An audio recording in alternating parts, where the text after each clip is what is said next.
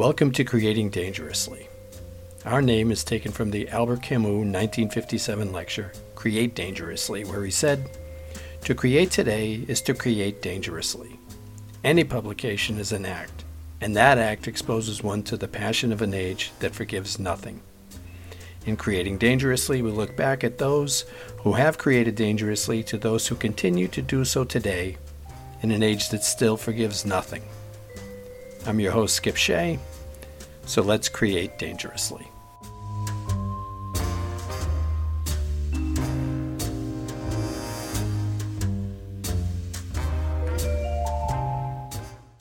Okay, well, welcome everyone. Uh, this is a special edition of, of Creating Dangerously. This is our Noirvember um, edition. Uh, I, I was unaware myself that there was a thing called Noirvember. That's why we're we're doing it in the middle of November and not at the beginning of November, which would have made much more sense. Um, so, but it, it's apparently a celebration of film noir, uh, which which I think leads to the opening question. Uh, you know, what the hell is film noir? because I don't know that there's a, a definitive definition. Um, because it really, it never started as a film movement. Uh, it and it became one uh, in France, not even here. Hence the name, you know, noir. Um, so in a little research, this would be the background, but not defining it. Um, the definition uh, of film noir is uh, the films that were made between 1940 and 1958. Most of them were B movies. Most of them were just the opening of a double bill, uh, so it wasn't the, the main feature. And there were a lot of them were crime dramas or murder dramas, um, and the critics hated them. Uh, in particular, I found a, a, critic named Lloyd Shearer who wrote in a piece in the Sunday New York Times on August 5th in 1945 called Crime Certainly Does Pay. He marked the whole trend, calling the films homicidal, lusty, and filled with gut and gore crime. Amazing. And right. And it, it's right. That's perfect. And, and that was a criticism? Yes. it, well, it, and he, the, the main target of the article was double indemnity. Oh, God. Come yeah, on. oh, that's such a bad movie. Um, but it, it, wasn't considered uh, any kind of movement that would come later from France. Mm. So during the Nazi occupation in France, uh, they weren't allowed to show any films from the United States. So that didn't come until late 1945, and that's when you know a lot of these movies were shown over there. And, and an Italian-born film critic, Neo, Nino Frank, coined the phrase "film noir." And then in in the mid to late 50s, the you know the big like Truffaut, the the big um, French New Wave directors really embraced it. They embraced um, the, the, noir films and they embraced Hitchcock before anyone you know even then Hitchcock was not considered what he is today. It was it was the mm-hmm. French who did this and and um and I'm gonna say a quote here from um, an American filmmaker uh, Abraham Polonsky uh, who directed uh, Force of Evil, which is a great noir. He said, "An extraordinary, horrible, uh, an extraordinary, horrible war, concentration camps, slaughter, atomic bombs, people killed for nothing. That can make anyone a little pessimistic." Um, as he minimizes everything, but I, I found it curious as we're doing something based off of Camus' experience in France during um, the same time period, where he came up with you know his, or he fully embraced, I, I would say, his existential version of absurdism, uh, that people would certainly embrace these movies and then suddenly make them uh, an important uh, cinematic force. But still, none of that tells me what it is. It just tells me how it got there. So, so what are your thoughts on what it is? I know for me, the first thing that springs to mind whenever anybody mentions this is the hard-boiled detective uh, usually talks with a funny accent, and the uh, femme fatale walks into the office, his office, and has got a case for him, and um, uh, the femme fatale always gorgeous, sexy. The detective is always a little less smart than he thinks he is, uh, and uh, the the entire movie is spent with the femme fatale manipulating the director, the the, the detective, or uh, with the audience having to guess whether or not the femme fatale is actually manipulating the detective. So that's the stereotype. But as you'll see later, when I was choosing my films that we're going to talk about, almost none of them fit into that stereotype. so my so my definition doesn't really fit. Is that what you're saying? no, but that is that is Probably. a good that is the first thing that I do think that comes to mind for for mm-hmm. everyone. Like Raymond mm-hmm. Chandler. Yeah. Mm-hmm. Mm-hmm. Yeah, Sam Spade film, right? Maltese yeah. Falcon. Yeah. Mm-hmm. I think for me, um, similarly, that is that is the trope that comes to mind, but I adjusted it as I was picking my films um, because I realized that all of my favorite noir films tend to be um, people either on the outskirts of society or people in like the dark underground of society like criminals some type of criminals. Um and then you know usually people who are um pessimistic in some way to your point you know this coming out of world war ii i i and really looking as you say that world war ii piece skip it makes me realize it's really criminals trying to survive a bad situation right? And um it tends to be people who aren't the best people trying to get the best of a bad situation and either learning from it or only getting worse from it.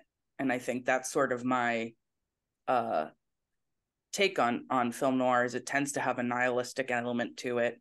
It tends to be you know people on the fringes of society or people in the criminal world um, and sometimes it's good people fighting against a bad situation but usually it's morally gray people fighting against a bad yes. situation it's funny you say uh, uh, nihilistic because in, in, when I was doing the research, I I went to you know Eddie Muller, who's like the the czar of noir, and um and he he challenged the the, the nihilistic uh, component of it because he because mm-hmm. he put it up against the Hollywood movies of the time, and he said this was a respite from all the sugar coated, you know, color, mo- you know, musicals. Um and and i thought that was curious because it doesn't change the, how the themes of the movies yeah. feel to me. Yeah. Um no it's still pretty nihilistic. I found um and and one of I, it might have been his book uh the best be, i found this definition that works for me. It's a style of filmmaking characterized by such such element elements as a cynical hero uh stark lighting effects frequent use of flash flashbacks intricate plots and an underlying existential philosophy um, and mm-hmm. I and I think that that works more because it does. Some of them do branch out of of detective stories. Mm-hmm. Um, and, and although it, you know, I think, and I don't know if it if it. Let me look at the years. Yeah, fifty nine. So like like Sweet Smell of Success, which I didn't pick, but that's it's not really a detective story, but it's definitely a noir. Um, I do I do mention it later because of I, I picked Laura, but um, and but I think the most important thing that Ed, Eddie Muller always says it, it, his short definition of it is suffering in style, because they're they are the style. Even the poor, the people that uh, Andrew you mentioned from the other side of town, like they're the guy's always wearing a tie. Like, like he always has the best hat. And uh, yeah, uh, I was going to say, and a great hat. you know, like how how did they do this? Um, but there is a certain style to to traditional noir uh, that I think gets lost in in, in neo noir um, that that helps with it. Now I don't know if we just helped anyone figure out what what it is that noir is noir is by our our definitions there. Um, but I think if we give examples of the movies that I think they may know most of these that they they should uh, have a better clue. So who wants to go first?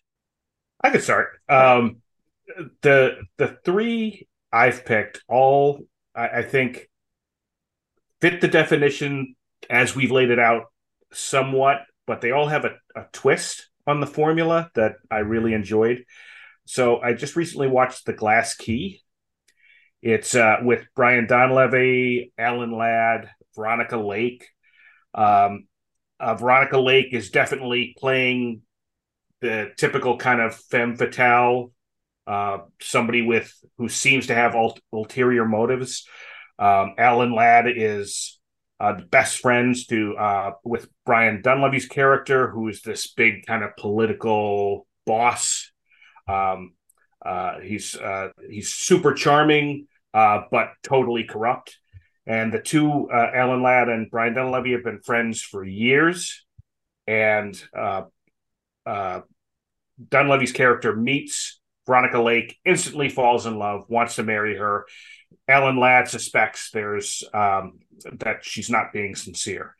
But what I find so interesting about this movie is there is this complete gay subtext that I, I, looked everywhere and I couldn't find anybody writing about it with this movie. It's, it's based on a, a Dashiell Hammett novel. I don't know if it was intentional, but to it, to modernize, it's so obvious that Alan Ladd is in love with Brian Donlevy. Um, he goes through hell for this guy who is who is is nice enough to him, but doesn't really return the affection. Uh, there's one scene of um, beating where Alan Ladd gets beat. That that is a that is pretty graphic, and the makeup effects were ac- actually excellent for the time. And it basically goes through torture for this guy. It's so it's completely obvious that he's in love with them and in a way that that makes the ending which i won't spoil here ring completely hollow for me but i i just found it fascinating to see what appeared to be this really obvious subtext in this film from 1942 well 42 so it was it was that early on yeah wow okay andrea yeah so my first pick is high sierra um for, which is from actually 1940.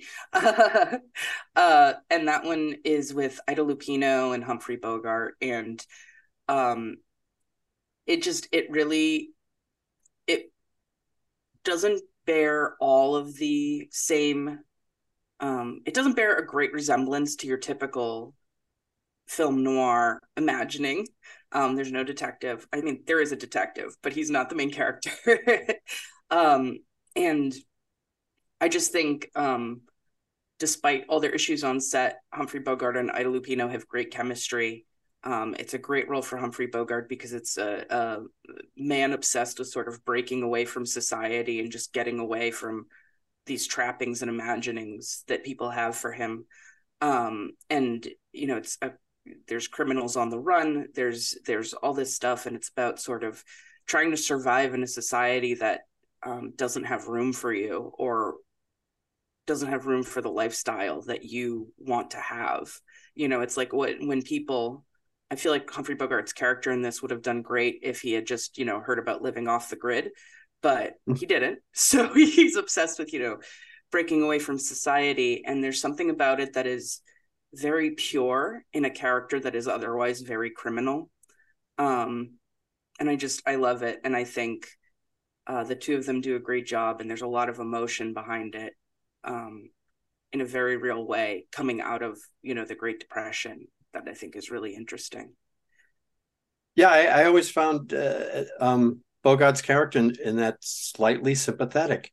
Yeah, um, yeah, oddly sympathetic. I oddly should say sympathetic for for what it is, right? Yeah, I, and I and I still can't don't know. Well, I think that's that's part of this. E- even some of the worst, yeah. some of the worst characters, not all of them, that there's a, a, a, level of empathy that you have for them if it's done well. Mm-hmm. Mm-hmm. Exactly. Um, so my my first pick is Double Indemnity, uh, 1944 by Billy Wilder with Barbara Stanwyck, Fred MacMurray, and Edward G. Robinson. Uh, the the brief synopsis is for for both love and money, an insurance salesman conspires with a customer to murder her husband. Uh, this was uh, the first time Raymond Chandler was involved in a film. Uh, first time he was ever on a set, so he he had a big hand in writing this. Uh, the standout in this, several of them, but the the biggest standout is Barbara Stanwyck's uh, Phyllis Dietrichson, like the ultimate femme fatale.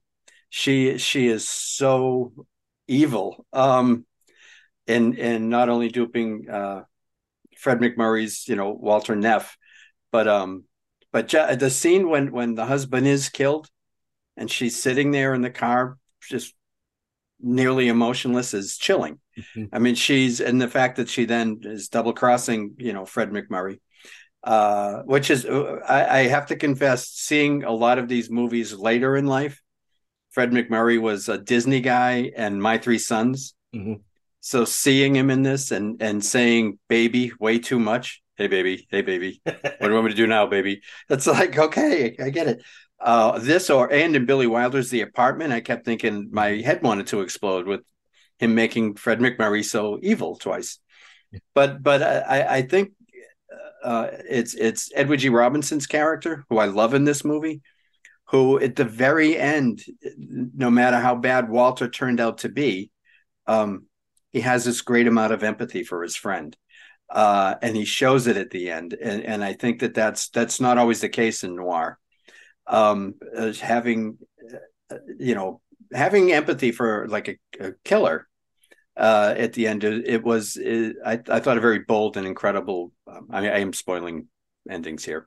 Um, uh, moment in, in in in noir in film history, especially at that time, because we're dealing with the Hays Code with all of these, mm-hmm. which is is a struggle with how they they had to end them, because uh, it always they always had to appease the Hays Code. So that was my first pick. Uh, Patrick, you're a second yeah, I'm going with 1945's Detour. Uh, with uh, it's uh, directed by a guy named Edgar Ulmer. Very interesting career. Made a lot of B action science fiction films. Most of them com- completely forgettable, mediocre. And then in the middle of this was this incredible, dark, really bleak film noir. Uh, it's um, the the uh, synopsis is that there there's this uh, pianist Al Al Roberts, and uh, he is working in a New York nightclub. His fiance goes to Hollywood, and he decides he's going to hitchhike across the country to be with her. Uh, he is picked up by a hitchhiker who then accidentally dies, and uh, and uh, so this pianist takes his identity and things go downhill from there and there's a, few things that i really love about this movie one is that the the the femme fatale of this movie uh, is played by an actress named Ann Savage, and she gives a performance that was not at all typical for 1945. Um, she, she, I mean, it's 19, it's 1945, so she still somehow looks glamorous, but her character is just crazy and ugly from the get go. And she really plays it up. She uh, uh, she plays up the crazy, the the manipulation, um, and I I just I found her performance to be incredible. But the other thing I I always love um, uh, an unreliable narrator, and I feel like you really get this with this film uh, things keep happening to him, and uh, they happen in the most unlikely ways. And his voiceover will tell you, nobody's going to believe this really happened this way. and so you're left wondering, did it really happen that this way? Uh, to me, the only flaw in this film is exactly skip what you were talking about. It's the Hays Code. Uh, they tack on an ending where um, suddenly the police just show up out of nowhere, and that that's it. That's that's the ending. But uh, uh, really excellent, uh, grimy kind of dark film. Awesome. Um, I went with my second film is a sort of path uh through I'm I'm skipping over chronologically my third film to my final film or to my second film which is in 1953. Um, so sort of almost at the end of the line there. And uh, I'm going to it because it's directed by Ida Lupino, who is the star of my first film that I picked. um, and it's called The Hitchhiker, which I believe we've talked about before on this show. But as a film, it's um, it definitely has the very stylistic noir tendencies throughout, through the camera work, the lighting, everything. Um, and it's tagged uh it was um, marketed as the first American film noir directed by a woman. Um, so give it a little credence there, but uh, it is it is very much um, the script the script was written by a, a, a black blacklisted author. Um, and um, it was it's very it's very much coming out of world war ii right? It's a person holding these people hostage um, and they're apparently completely innocent of anything um, as you're going in. They're pretty wholesome people and they are in this bad situation from this person who just seems to be completely sinister and um evil for no apparent reason. And it's an interesting thing to look at it from the perspective of this being influenced by World War II in the way that there's this sadistic man just trying to get everybody to do things to his advantage um, at gunpoint right. So if you think about everything if this was influenced by world war ii it's a, it's an interesting lens to view this film.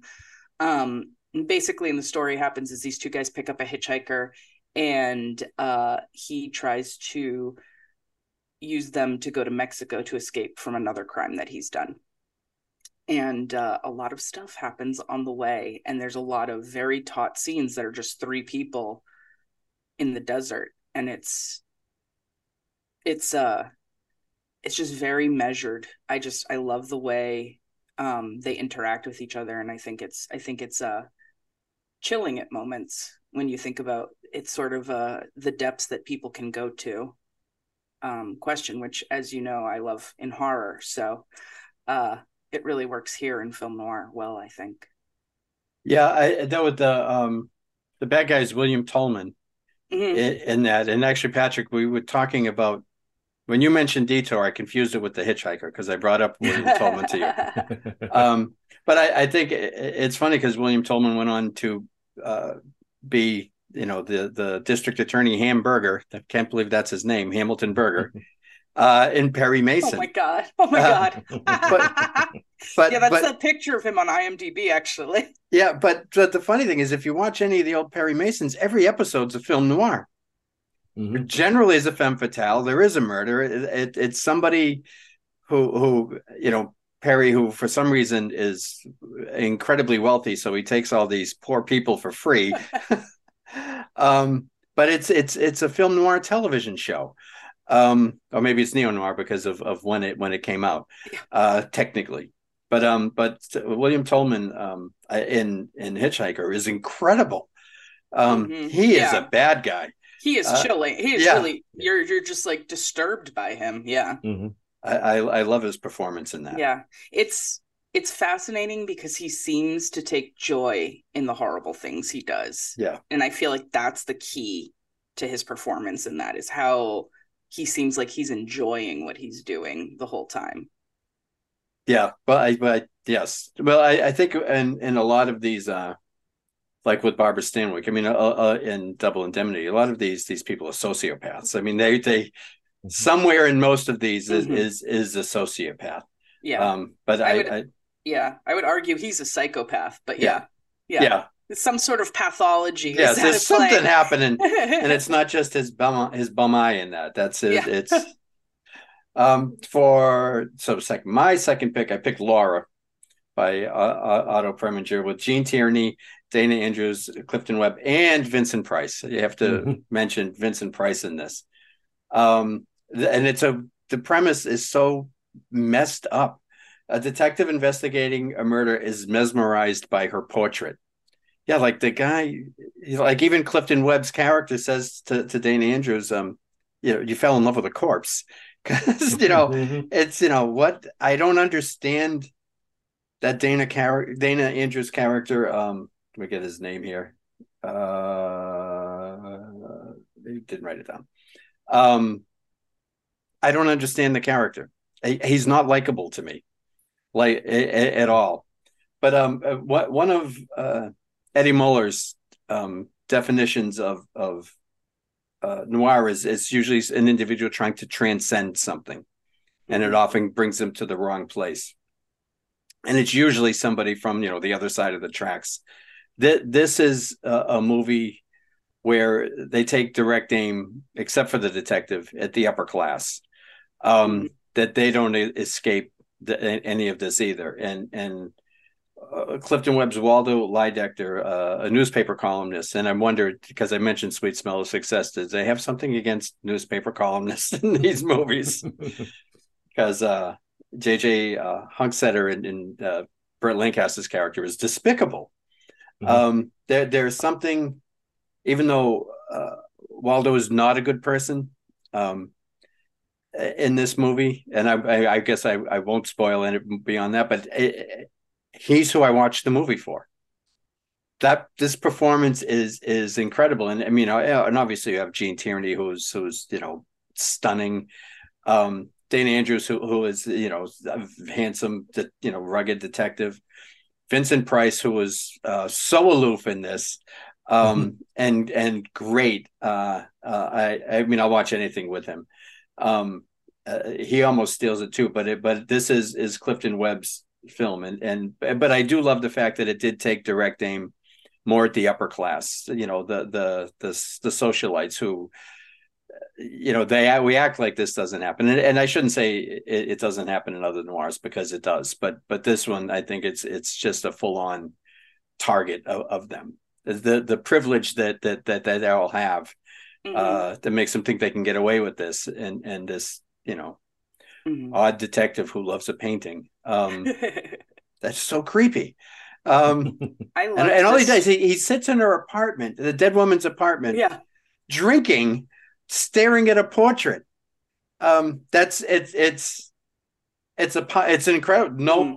dialogue, you know, no dialogue or monologue. It's an incredibly mm-hmm. powerful scene, but it also makes you go, "What the fuck is up with this guy?" Mm-hmm. you know, yeah. You know, the, the other other other cops come in and like, uh, you know, yells, "Ah, oh, yeah, I'm I'm all done now," but you're doing nothing. You're drinking, staring yeah. at a painting. I love the the part in that where um they say to him, you know, they're like, "Oh, you thought you have this like little fantasy going on." Like they make it feel so sordid because it is. It is, yes. They're like, you have this fantasy that you could have dated her and you would be more than just a little gumshoe, right? Mm-hmm. And it's like so taunting and brings that point across from you, Skip, of the upper class thinking that they're hot shit and then um and looking down on everybody but it also brings forward the point that like this is goddamn creepy. Yes. It is. Um i loved this movie. It was so good and it felt watching vincent price in this feels like watching jimmy stewart in uh the second i think it's the second thin man where he's the bad yes. guy. Yes. And you're like yeah, right. what's happening? Yeah. Whenever, yeah jimmy stewart goes bonkers at the end of that. Yeah. It's like what um, yeah, this was like, oh, he's obviously the killer. It's Vincent Price. Mm-hmm. Yeah, I mean, he's well, and he's such a cat. Yeah. You know, he, yeah. he's he's engaged to Laura, but out, you know, still dating his old girlfriend. I know. Um, and it, possibly other girlfriends. Right. Yes. uh, yes, because of, yeah. Of yeah, know, I I'll, I'll try not to spoil that one, but Laura is it's actually it's probably a movie I watch more than once every year. Wow. I, I, I love Laura not the painting. Um, I was going to say like everybody in the film. okay, uh, Patrick, number three. Yeah, so you mentioned Hitchcock earlier, and uh, I'm gonna I'm gonna my next film is one of his, uh, Spellbound from 1945, and the reason I picked this one, there's lots of Hitchcock films who could that could kind of fit into this this category, but Spellbound seems to be kind of forgotten which uh, is a little bit surprising. It was nominated for six Academy Awards, including Best Picture. It's got Ingrid Bergman, Gregory Peck.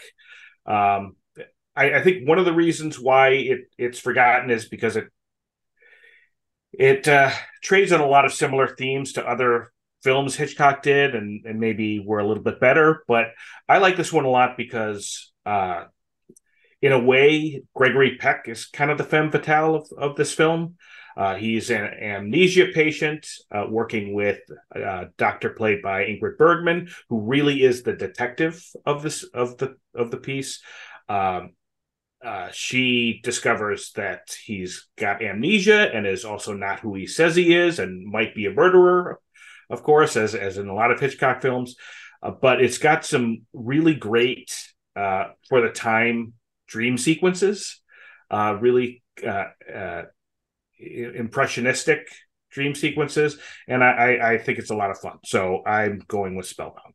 Yeah, I think I think Salvador Dali like worked on That's those right. dream, dream sequences, which Mhm. is is is incredible. And plus, it's like like one of the major uh, um, influences of high anxiety. Which, like, right there. Come on. Reason enough. Yes. Uh, no, I love Spellbound. Yeah, I guess Hitchcock could could fit into a lot of them, but it is those dream sequences are are well again Dali, but but uh, are were were incredible. But Yeah. but I I, I think it, um in part of the the research for what is noir, a lot of it mentions that um stylistically a lot of it's based on German expressionism, Mhm. um which is a lot of what that dream sequence looks like. Mhm. Um, so I mean, it, it fits perfectly into the the very vague definition of film noir. Mhm. Yeah, I almost chose Rebecca as my third Ah. one um, because that feels very film noir, but it didn't fit into my personal definition of film noir. It, it it's very Mhm. much an attack on an innocent person um, in my mind, and I kind of feel like yeah, maybe there's some elements of film. There are definitely elements of film noir in there, and maybe there's something to that, you know, um, pressure from everything around you on an innocent person. But I feel like my film noir thing tends to be again fringes of society, and this is more distance, distance edge of society, and not social distance from society. But yeah, I, I uh, Hitchcock, a lot of Hitchcock's pieces, I feel like fit neatly into the film noir. Yeah, Shadow of a Doubt. I would have. Um, Well, Mhm. even even like Yeah. I know we classify Psycho as a horror film, but I feel like that could easily be considered a film noir horror. In Oh, some when I looked at lists of neo noir, Psycho was was on it. A lot of Mhm. along with a lot of other films that didn't make any sense to me. But well, yeah. Well, he he he he is the femme fatale. Um, just an old dead one. Like you know. I don't- All right, my last one for classic noir is um, Ace in the Hole uh, by Billy Wilder, and I so I chose this. So I found this film um, because I had a Kirk Douglas obsession for a while and watched everything he was in. Um, my least favorite being Vincent Van Gogh, the Vincent Van Gogh biography, filmography. Uh, I don't picture Yeah. Vincent emoting like that. no, not quite. and then uh, my favorite personally is uh, Bad and the Beautiful, which I feels could fit into film noir, but is more of a melodrama. Um, but Ace in the Hole is um, honestly, I think one of Kirk Douglas' best roles, um, next to like Paths of Glory. Um, and it's about this um, big city journalist who's pretty much an asshole who's gotten kicked out of every major newspaper for being an asshole. And he's now in this like small little town in the midwest or the midwest the southwest.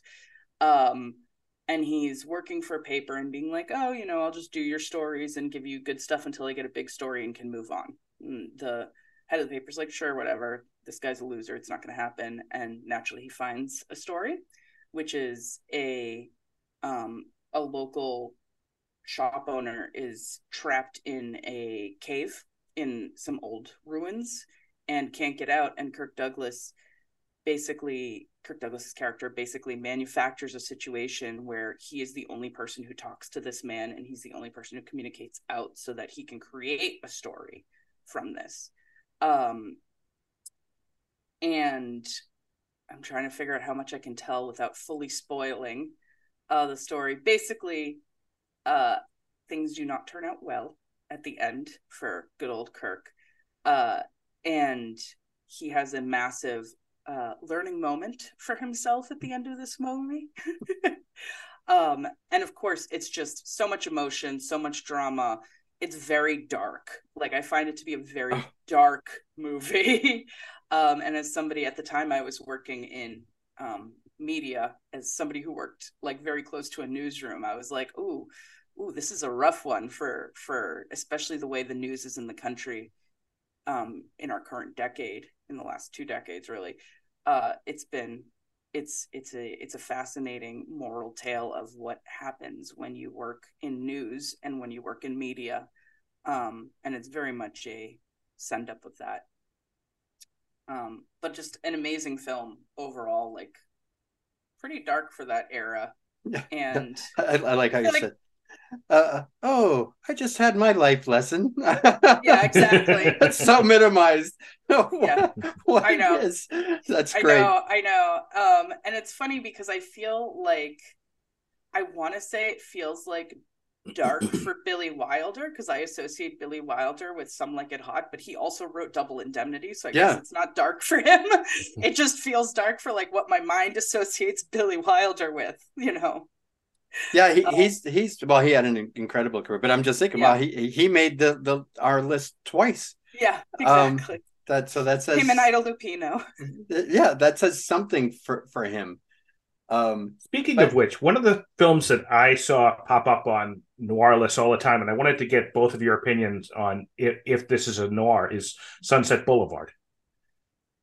oh yeah, yes, yeah i definitely feel like that's a noir um because i feel i feel for me it fits into that people on the fringes of society and somebody trying to take advantage of a of another person who's not necessarily the greatest either considering what happens yeah, that, you know, and and he, you know, he is he trying to transcend something to go to like Eddie Muller's old uh definition. So I I, I would put it there. Yes. Um, okay.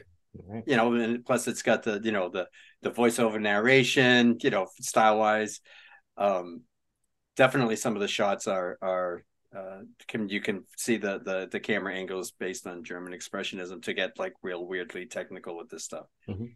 and it's a pretty freaking dark movie. Oh, I mean- de- definitely, yeah. talk, also talk, buster about- keaton's in it. With Yes. speaking that's right. cameo. Talk, talk about existential and you know how you feel at the end of that. Uh is is just brutal. But uh, you know kirk douglas i mean he's uh, often one of the what is often listed as one of the greatest uh, noirs out of the past uh, he has a great supporting role in that um the robert mitchum film. But that almost made my list but it kind of just did because i mentioned it. Uh my third one i picked um i'm gonna thank patrick for this. I picked scarlet street by fritz lang. And it's only because Patrick recommended it for our Noirvember screening, Underground Wednesday screening at Spotlight. Uh, um, so, but just Starlight. to show for the noir, uh, and and um and I and I had seen it before. It's directed by Fritz Lang, so that also helps with the the German expressionist argument. Um, again, Edward G. Robinson, uh, Joan Bennett, and the great Dan Duryea. I don't think we can do any discussion of film noir without mentioning Dan Duryea because he is the best bad guy. Like he eats up every scene, uh, and, and I love it in this. So this is the um, the brief synopsis: When a henpecked husband finds solace with a shady lady, her panderer, pimp, um, finds a way to fleece him.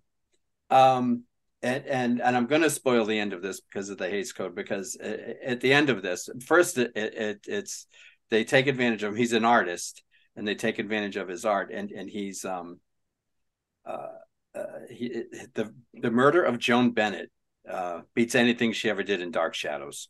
It was so brutal uh how he kills her, um, and, and is enraged, but he gets away with it.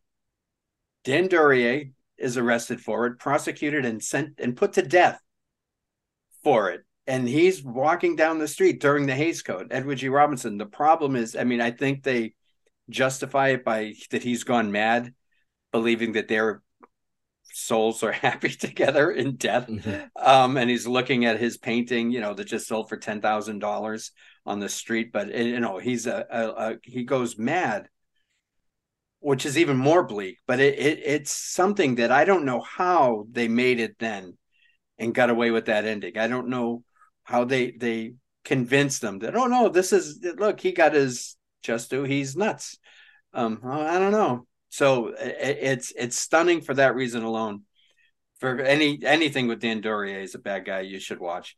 Uh, and and Edward G. Robinson, man, he this is such a different character than you know in Double Indemnity that it but at the end, he, you do feel bad. For, I felt bad for him. I mean, he was fleeced, uh, and then I mean, he had a crappy. They show the crappy life with with his wife before. Then he gets taken in by these folks, and then um, so uh, there's there's a, a, huge amount of empathy for him. But but um, eh, they it, it what year 1945 they beat the Hays Code. That's crazy. So should we go on to neo noirs? Yeah, yeah. Um, you guys were just stunned by Dan Duryea's performance. I could see that. I mean, I'm stunned by anybody who can beat the Hays Code. TBH. Yeah. Well, there, there was um, uh, I just uh, Patrick and I were just talking about this too. Um, I think it's called Dis- Deception or Deceived. Uh, Bette Davis film with uh, Paul Henreid and uh you know he's he's he plays the cello in it. It's the whole music thing, and Claude Rains with big big puffy hair, um, is this horrible person, and and uh, Bette Davis kills him, and at the end she's just walking away with Paul Henreid. Now they they she confessed to him the killing. Mm-hmm. So it leaves to you the thought that okay, maybe now they're walking to the police. but he mm-hmm. loves her, so I'm thinking maybe not. Well, and um, also tie into the whole like pseudo Catholic confession element, like, oh, her soul is pure. She confessed because she feels bad, type of thing. But but there was no penance. Uh, well, she got the she got the guy she loves. Um, I it, suppose it, it's they, but it wasn't nearly as. I mean, the the the literal the murder of Joan Bennett in this is, you know, eye popping for forty five. So the fact that he they showed that and he gets away with it I mean, uh, Bette Davis just shoots Claude Rains, you know, and he, and you want her to. Um, th- this you didn't really want him to to go this far. You just wanted him to leave. Um, it, it's but yeah, but I can think of two that broke it. Um, that they paid attention to. Obviously, there were underground films that they could care, you know, they didn't care about, uh, in particular, more in the fifties. But that's um, so that I think those are some pretty good recommendations for people who aren't you know freaks of noir so but then then there's the, ne- I, the the neo noir right well i also want to say i just can't wait to see scarlet street at uh, starlight in southbridge massachusetts on november 29th at 7 p.m for free so for free yeah for free and uh, there'll be two of at least two of us will be there at least two of you will be there yeah you came to the last one, which was great. I did. I did. I I will try. I try to come to them when I can. It's just a little a little far of a drive from my apartment if I'm not planning. Yes, and and it's um that is you know another one of the programs of the the Shauna Foundation. We do uh, free screenings once a month in Southbridge, Massachusetts for uh, Underground Wednesday, uh, where we show weird, uh, cultish, underground, and mostly public domain films because we don't want to pay. Mm-hmm. Um, and I'm hoping we see some of our Belgian listeners there. So I've heard we've yes, yes, we have in Belgium. We do, and Germany. you know, they're going to love this this one because I mean, how many times have I dropped a German expressionism uh, in this episode? I think I, I might have hit the quota for for us to get bumped higher in the German market.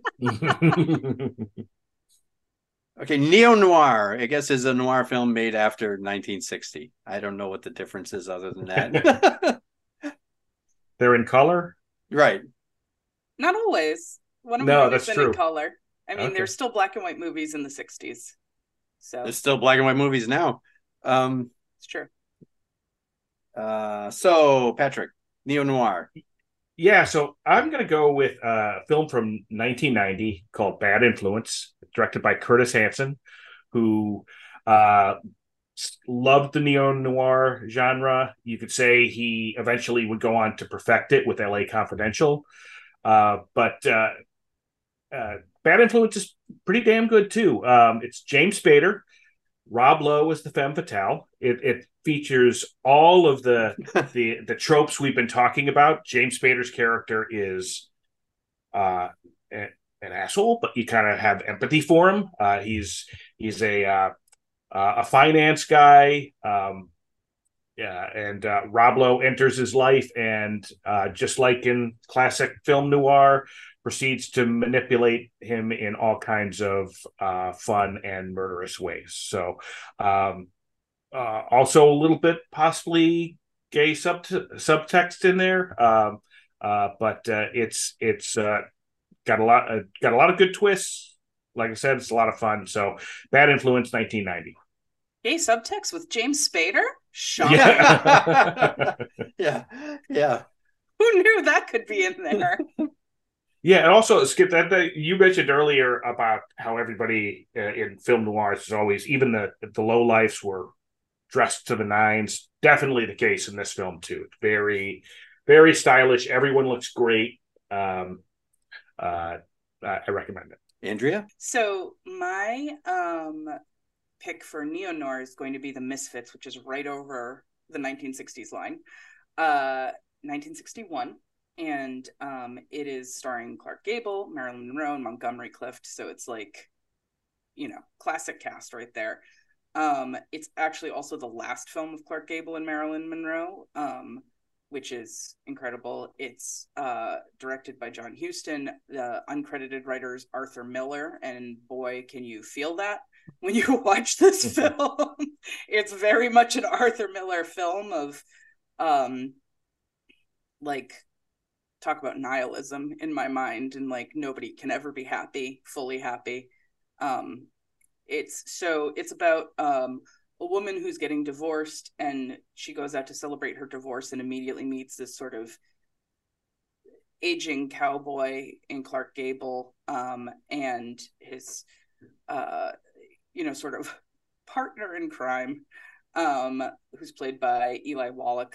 Um and it's uh it's just it's this movie where everybody's just so sad all the time and they're just all so struggling to survive and um and it's it's like you can tell Clark Gable is not well watching this um and he actually died 10 days after I believe after shooting ended um of a heart attack and um and it's just I feel like everybody in this Marilyn Monroe died a year and a half later, but like at least with the two of them as stars and as like this pseudo romantic couple in this movie, um, there's such a weird vibe going on between the two of them because they're supposed to be romantic, but something I didn't know before I was researching for this episode is um, Marilyn Monroe when she was growing up, um, you know, she had a not great childhood. Um, and she never had a father. And one of the things that she did as a kid was uh, sleep with a picture of Clark Gable under her pillow and pretend that he was her father. Um, hmm. So when you watch this, there's this very weird vibe between the two of them because I think she's still she's acting towards him as this weird like pseudo sexual father figure um, in this movie, and it's just it's so it's just so sad to watch this movie and know that they were both about to die and know that like she's in this moment where where she's you know her career is is sort of stumbling and she's still a star but it's it's she's not doing well and he's not doing well. And everybody in this movie is just suffering from one way or another. And it is very is very noir in the style and the and the sort of characters. Um it's very western in sort of the storyline and subject. Um but it's just it's such a good such a good portrait of people living on the fringe of society that um that's just heartbreaking um to watch and just beautiful at the same time it is and i don't think monty clift was well either during the filming yeah. of that i mean yeah. he he looks really rough in it as yeah. well and i don't know i don't know how many more films he made after that either mm-hmm. um but you could see the decline in all three of them yeah you know, when Eli Wallach looks like the healthy one, something's wrong. Yeah, exactly. I was going to say, and Eli Wallach never looks good. So, yeah, that he made um, Montgomery Clift did three films after this. But, wow. Um, he looks like he only lasted like uh, five more years. Yeah, he died at forty five, which yeah. is like insane. But, um, yeah, it's a, it's a, it's just, it's, it's a film that's so I feel well performed. Clark Gable thought it was his best acting he'd done to date. Um, and you know, it's mm. just it's one of those films where you watch it and it just it feels very real. Um, sad, but very real. and that's one of the reasons I love it, and one of the reasons I think it's such a good neo noir, because it's not as stylized as some others, but it it takes a very real lens on those type of people that you see in these films. So is is sad a big part of your definition of noir in general? No, I don't think it is. You know, I think it is it is a very big definition of this film. I think in noir you tend to have um unrealistic views on these people, right? Like they're all sort of hustlers and very much characterizations. But if you think about these people's real lives, like if you think about, you know, um the the life of like um you know one of the characters in the hitchhiker or if you think about the real life of the characters in ace in the hole you know if they're not being stylized in this 1940s 1950s noir way it's really kind of sad. But i think the noirs themselves aren't. But i think in a lot of times a lot of times in neo noirs you get a much more realistic view. Like especially in 60s films they tended to be a lot more realistic about their characterizations and the, the real stuff those characters are going through. And that's why i think the misfits what sets the misfits apart as as sort of a realistic noir film. Yeah i think um what'd you say 1961 yeah. I mean that was even i mean i know it was john huston so mm-hmm. he, he's old but that that's that actually feels like a new hollywood film you know yeah that, exactly. that came in later with with yeah. um you know the late 60s and you know starting yeah. with bonnie and clyde it it, it has yeah. it has that feel that that seemed to have been yeah i think one of the steps towards that yeah um, exactly um, exactly it feels like a new hollywood film directed by an old hollywood yeah yes with old hollywood stars but uh, you're right that yeah but that wouldn't i mean john huston that wouldn't surprise me and and speaking of john huston um hmm. my neo-noir pick uh could could be you know hadn't been made in another era it would have been a straight up noir i picked chinatown by hmm. uh, roman polanski with jack yes. nicholson faye dunaway and john huston um, uh, a private detective uh, is hired to expose an adulterer in 1930s los angeles and finds himself caught up in a web web of deceit corruption and murder um, th- this is this is a raymond chandler philip marlowe story I mean, JJ Gittes is is Philip Marlowe, like in any other film. Oh, absolutely. it, it is it, it is a complete throwback, but in color, and you know, like that, like with Dan Duryea's character in Scarlet Street. What what was the phrase I used? Um, panderer, not pimp. like like like they um they didn't have to dance around you know they didn't yeah. dance around with anything um and, you know including incest. I mean they yeah. they they it's it's so dark. Uh and you know he he plays the perfect the nicholson the perfect detective. Faye dunaway is is a, an interesting take on the femme fatale because she does drag jack nicholson's character into something he probably doesn't really want to be dragged into. Yeah. Um especially with how it ends so but so she is the femme fatale but again it's it's like dan duryea to me in the in scarlet street or, or mm-hmm. i seem to fall in love with the the villains john Huston is oh so great in this mm-hmm. so mm-hmm. amazing then he keeps saying mr gitz mr gitz um yeah. and he wants to even say his name right um hmm. he's so good in this uh he's just so comfortable in in his decisions that are evil it's it's um, one of the great directors directors on film roles, I think it's up there. Like if you think about directors who who appear on screen when they're predominantly a director, not yeah. actors turned directors, you know. Yeah, I yes, I, I think it's one of the Sydney Pollack often impresses me yeah, whenever he yes. in, in his He's roles the other too. one I was thinking of. Those two are like, oh wow, they so when they're directing the actors, they actually really, really know what they're talking about. Yeah. Um, yeah but but he, he John Huston steals steals the movie, uh, and and it's I, I think I I can't even remember. Uh, you I did say uh, oh I picked Insomnia the the the foreign film uh, for my other third. I know you mentioned um, L.A. Confidential, but I was trying to connect uh, what it looked like because this is still very mm-hmm. so stylish. Uh, mm-hmm. You know, they didn't lose any style in this at all. Yeah, um, it just very it very much feels like a film noir that's like been colorized almost. Yes.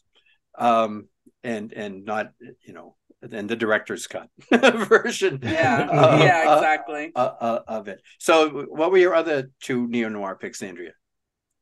Uh, my other two were Lady Vengeance by Park Chan Wook, um, which I actually like is probably the furthest from noir of mine. Um, and then my, but I I think it's it's very much fits my definition of fringe people on the fringes of society, um, doing something that's not necessarily right, but right for them. And then um, my other one was again a very like classic noir, but with a twist uh, much like Chinatown, um, which is Blade Runner, which is like I felt I picked the Misfits because I feel like Blade Runner's too obvious of a neo noir. it's I- like a neo noir plus sci-fi, you know.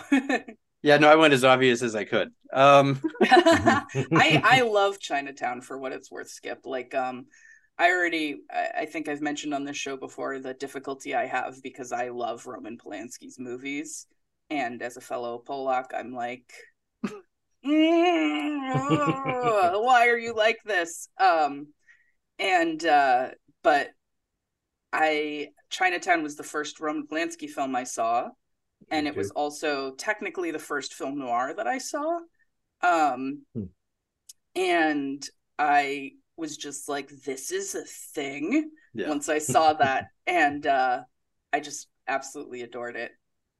Um, so I'm glad that I'm glad that you picked it, even if you think it's obvious. yeah, it is. And Patrick, you you had uh, two others. Yeah, well, speaking of obvious, one of my others was Body Heat, Yeah, which uh classic film, uh Kathleen Turner. Uh, I remember seeing that and thinking, yeah, I would probably do anything she asked me to as well. Um Fair, just fair. incredible performance. Yeah. And know then the other one was uh Francis Ford Coppola's The Conversation, which Yeah. again, it is it a noir? Is it is it not? But I I think it, it fits in with a lot of the themes we've been talking about. well, I, th- I think that's the whole uh, you know beauty of of both noir and neo noir. Um, and Andrea, you said this is your definition. Um, and we all everyone seems to have their own definition, uh, because it's it was never really a thing and, until a French critic made it a thing. yeah, Um, exactly. and then uh, then everybody oh yes you know no one deliberately went out to make a noir um until after that um hmm uh, it, so it, it, it's i it can be anyone's interpretation it really can. Well, it's it's like how um you look at um post the Vietnam War, how big uh you know what do, what do they call it um torture porn was it, post the Vietnam War, but then it didn't get called torture porn till like the 90s, and then you know you have Eli Roth. I'm speaking in the world I'm comfortable with horror. uh, then you have Eli Roth who's like, I'm gonna make a torture porn movie, and it's it's the same here, you know, where there's this thing that you're making that's hitting with people, and then somebody's like, ah, it is film noir, and somebody goes, I'm gonna make film noir. so I feel yeah. like it's film noir if it was before the definition almost, and it's like it's neo noir if it's post the definition. i think that's i think that's a grand slam uh i think that that is it. Um that that is perfect. And i think that's a perfect note to end on. Um we a, a, I try. a, a definition something that we can all kind of hold on to. Uh thank you. This- this is our special edition of of creating dangerously our next episode They're all special. they are because we're very special. Uh, our next our next episode after this will be uh about satire so keep an eye out for that as well uh thank you and uh see you next time. May I have your attention, please? I think you all remember the bargain we made about staying all night. no such deal vincent. Go home.